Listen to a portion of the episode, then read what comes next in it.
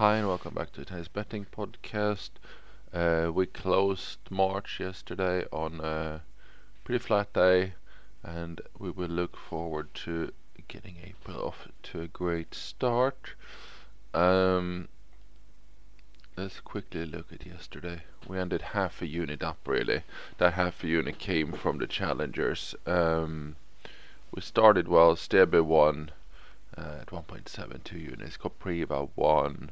Uh, unfortunately, Pedro Sousa lost in two straight, I think. Uh, he was serving for the first set, uh, failed to do that, and then pretty much crumbled. And on the WTA matches we had, we had Mayar Sherif win, uh, Schmiedlova won. They were nice. to 1.9 and 2.1. Uh, both one unit bet. Then Clara Burel stepped in and decided to lose just as I had built her up to finally come around and be dependable, she decided to lose in three. Um, so that's the two units gained on the other matches uh, were wiped out there, so that was completely even. Unless you did complete flat betting in just one unit bets, then uh, that would have given you one unit profit.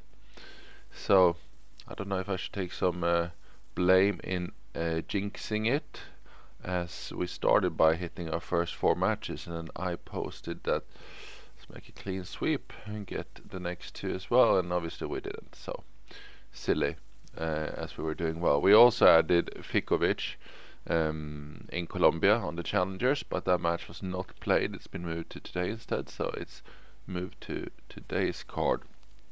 Looking at March um, I might do a separate, since we try to keep these short, I'm going to try to do a separate stats episode potentially just to dig into what's worked in March, uh, maybe compared to Feb as well, and see what we can do going forward. Ultimately, overall, we're about 33 units up for the month, which is really good. Uh, the big uh, bumps coming out of the challengers who gained 30.7 units, I think. Uh, we had almost 25% ROI there. It's really high. So that's gone really well.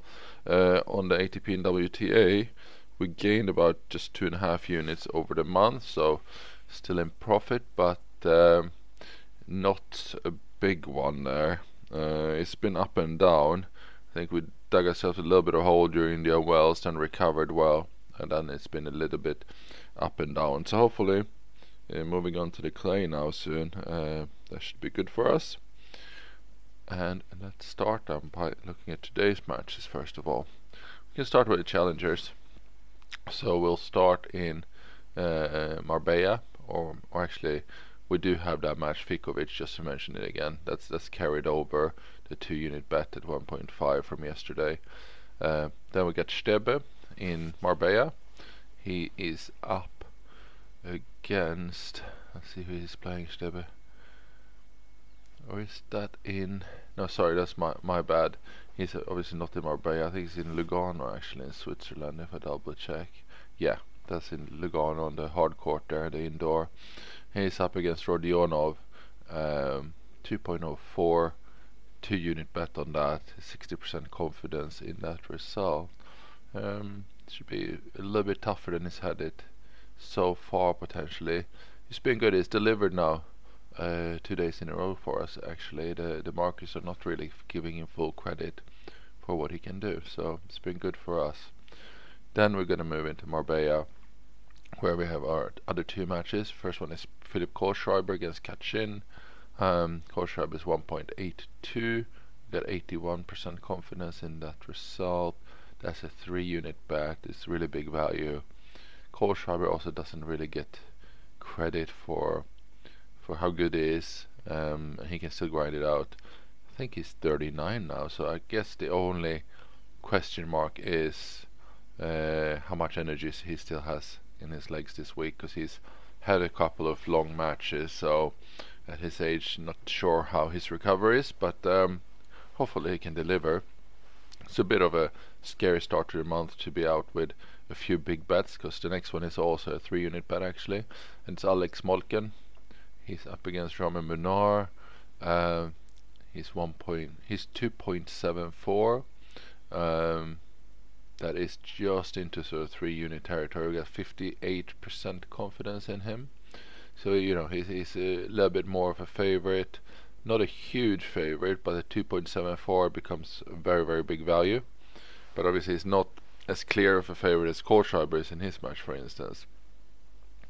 Um, that's it for the challenger. So a couple of big ones out there. So uh, a bit of volatility already potentially on day one. Hopefully it all goes our way and we can be off to a great start. Uh, then let's move over to uh, the WTA ATP. So there's no value yet in case there's something in Miami. There might be some Miami action later. Um, same with the challengers. Might be some Colombia action coming in later once those prices arrive. Uh, for now, we got the WTA in uh, in Marbella. Uh, first match is Udvardy. She's up against Korpatsch. She's what 2.14. We have one unit on her. 56% uh, confidence in that. And yep, that's pretty straightforward. She's been playing well this week. And then we get Oceane Dodin. And Dodin's up against Masarova. Masarova who beat Burel yesterday. But uh, Burel looked awful at times. So um, Dodin is two units on that one actually. She's at 1.85. 71% confidence in the result. So that's it. That's our start to the month. Hopefully we'll be we'll have a, another good one. We got quite a few units out, especially on the challenger side. So let's hope that gets off to a, a great start. Uh, like I said, it could be a separate stats episode just to run through what's really worked for us and not and see if we need to take any learnings from that uh, into April. So good luck with those bets, and I'll be back tomorrow. Bye.